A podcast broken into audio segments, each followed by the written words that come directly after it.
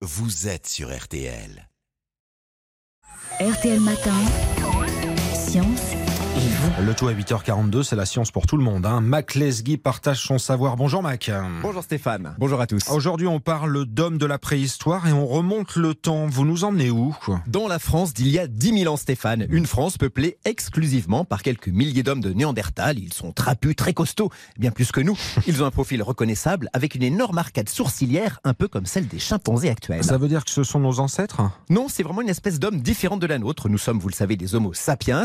Eux, ce sont des Homo neanderthalensis, donc deux espèces bien différentes. Ils vont disparaître aux alentours de moins 29 000 ans.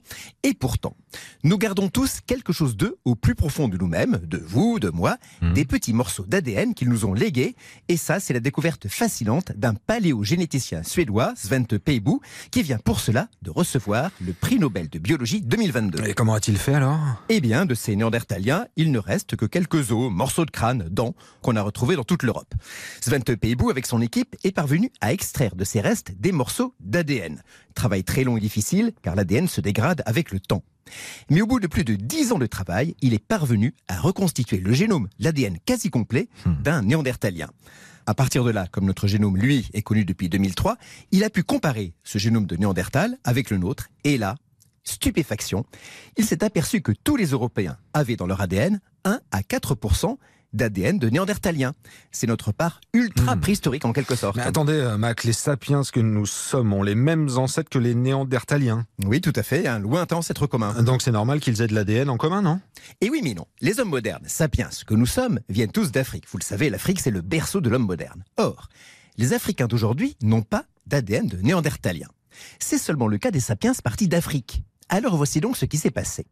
Il y a 70 000 ans environ, quelques centaines d'Homo sapiens partent d'Afrique par la région du Sinaï et se répandent sur les autres continents. Quand ils arrivent au Proche-Orient et en Europe, ils tombent sur ces néandertaliens qui étaient là bien avant eux.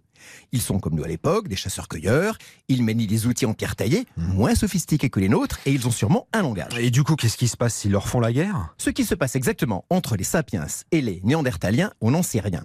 Si ce n'est qu'on est sûr que les deux espèces vont cohabiter pendant plusieurs milliers d'années. Et qu'il va même y avoir des relations fécondes, des accouplements entre eux. Ce sont des espèces interfécondes, un peu comme le tigre et le lion. C'est grâce à ces unions mixtes que nous avons aujourd'hui dans chacune de nos cellules de l'ADN de néandertalien. Et on peut le savoir avec précision quand on fait analyser son génome. Moi, par exemple, je sais que j'ai 285 variants de néandertalien, soit 2% de mon ADN. D'autres en ont plus, d'autres en ont moins. Tout ça est est passionnant, mais ça nous sert à quelque chose de le savoir Oui, le plus fascinant dans cette histoire, mais on n'en est qu'au début, c'est que les variants ADN de Néandertal que nous possédons plus ou moins nous donnent des avantages et des inconvénients. Au rayon des avantages, ils peuvent nous protéger du vertige et de certaines maladies. Au rayon des inconvénients, on sait que d'autres gènes de Néandertal nous rendent plus sujets à développer des formes graves de Covid. Vous le voyez, grâce à la génétique, notre lointain passé nous aide à comprendre notre présent. Avouez que ça valait bien un prix Nobel. Ouais, ça valait bien un prix Nobel, on est bien d'accord. On peut réécouter tout cela tranquillement parce que c'est passionnant. C'est signé Mac Lesguy, le rendez-vous science. C'est directement sur rtl.fr. Bon dimanche, Mac. Merci Stéphane, bon dimanche à tous.